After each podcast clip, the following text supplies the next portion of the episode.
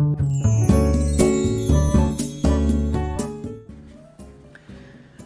はようございます。愛知県岡崎市のオーラムという一人サロンで美容師をしてますカナダと申します、えー、この放送では一人サロンの美容師様の役に立つ情報や、えー、大人女性の美容のこと髪のことなどを毎朝7時に ,7 時に配信しています。あのお店を経営してるといろんな売り込みの営業って結構あるじゃないですか。でうちにもやっぱり結構来るんですよね。あのまあ電話だったりメールだったりまあ飛び込みはあまり最近はないんですけどで去年あたりで、えー、うちにもすごく多くっていうかまあよくあった売り込みでちょっと2つ結構多かったなというのがあって何かっていうと歯のホワイトニングと、え、脱毛この2つの営業がすごく多かった印象があります。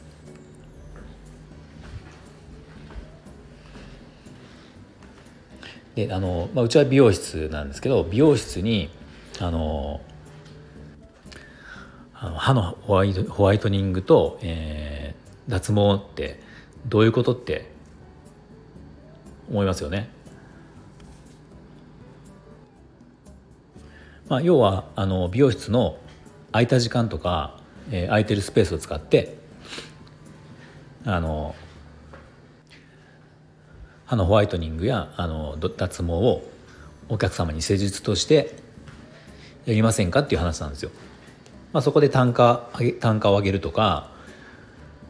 あの空き時間を有効に使うっていう空き時間空きスペースを有効に使うっていう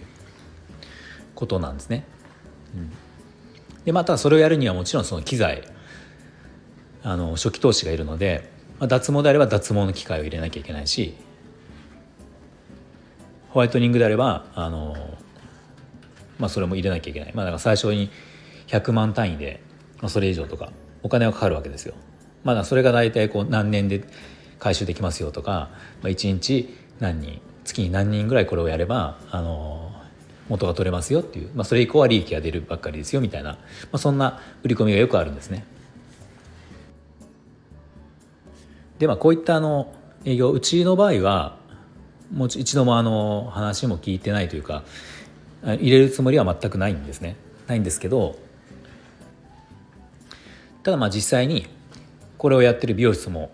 あるわけですね。まあ、利益が出てるかどうかはちょっと僕は分からないけどあの導入してるとこあるんですよ。で僕がその導入をしない理由っていうのはあの一つ明確にあってあの美容師が片手間でその脱毛やホワイトニング歯のホワイトニングをやったところででもその、えー、それぞれのプロっているじゃないですか。脱毛であったら脱毛エステサロンとかで脱毛を、えー、メインの仕事としてやってる人がいるわけですね。でホワイトニングも歯医者さんとか歯科衛生士さんがそれを本業としてやってるわけですよ。だから、まあ、僕ら美容師が今からじゃあその機械を入れたところでその人たちに勝てるはずがないと思ってしまうんですね。うん、でそれにその例えばこれ行く側の立場で考えたとしても、えー、まあ、僕は実際にこのホワイトニングというかまあ歯の、えー、ケアとかって結構やってやってると思うんですよやっててでそこにお金も使ってるしあの脱毛も実際に医療脱毛をやってるんですね。ひげとかまあ結構いろいろやってるので。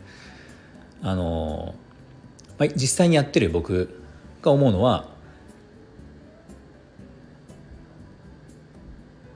じゃあこれからもしその例えばじゃあ脱毛をやりたいっていう人がいて美容室とかでそのもう脱毛できるからそこでやろうと思ってるんだよねっていうのをもし聞いたらあでも本当にやりたいんだったらちゃんとしたとこちゃんとしたとかねこう医療医療脱毛とかその脱毛のやってるところに行った方がいいんじゃないって絶対言うと思うし言うと思うし、まあ、実際そうですよね。あのその専門のところはそればかりそれのことばっかり考えていろんなことやってるわけだし、まあ、それあのまあね長い年月それやってきてその経験値とかノウハウとかあるわけじゃないですか。だからまあ行く側とかん行く側から考えたとしても絶対に僕だったら片手間でやってるとこには行かないんですよ。まあ、だから仮にその導入して利益が出たとしても多分な続かないかなと思いますよね。で一人サロンって、まあ、僕はもう経験済みというか、まあ、あの経験があるので分かるんですけど人サロンやってると、まあ、一人で全て決めるのでなんかこうあの間違った変な考えに行きがちなんですよ。特に不安になってる時とか売り上げが下がってる時とかそんな時だとじゃあそういったあの単価を上げましょうみたいな売り売り込みとかってちょっとなびきやすいんですよね。でも一旦落ち着いて考えてみるとまあそのじゃあ単価を上げるとか空き時間を有効に使うってその収益に変えるっていう意味でもよくよく考えればそんな今今まで手を出したことのないじゃあ美容師さんがそのホワイトニングや脱毛なんかをやるよりはそれまで自分が培ってきたものってあるわけじゃないですか。まあ、それはだから美容なんですけどその美容室の美容の仕事美容師の仕事なんですけどなんかこれを自分がやってきた中でさらに単価を単価を上げるとか空いた時間に有効を使うっていうことを考えた方が逆に手っ取り早いんじゃないかって思うんですよね。なので僕だったらその、まあ、僕だったらというか実際に僕がやってるのは単価を上げるっていうことで言えば自分のカット料金を、えー、少しずつ上げていってるっていうことがあるし、えー、隙間時間空いた時間に何をするかっていうと空いた時間は情報発信とかブログとか、まあ、それも全部その自分が今までやってきた美容師の仕事？の経験とか知識を、えーと情報発信することでそれも活かせるわけですよね。まあ、これもそのすぐには無理だけど、まあ、や続けてやっていくと収益にもあのできるし、まあ、直接収益にならないにしても集客に結びつくこともあるので最終的にはその隙間時間を有効に使えるっていうことになりますよね。まあ、なのでその新しい初めてのサービスを導入するっていうことと結局その結果的には同じことができるわけですね。しかもそれはあの機械も導入しなくてもいいし新しいことを勉強勉強というかね全くその今までやったことのないことをやることもしなくてもいいっていうことです。多分これはもう考えたら本当は分かるんだけどどうしても弱ってる時とか迷ってる時っていうのは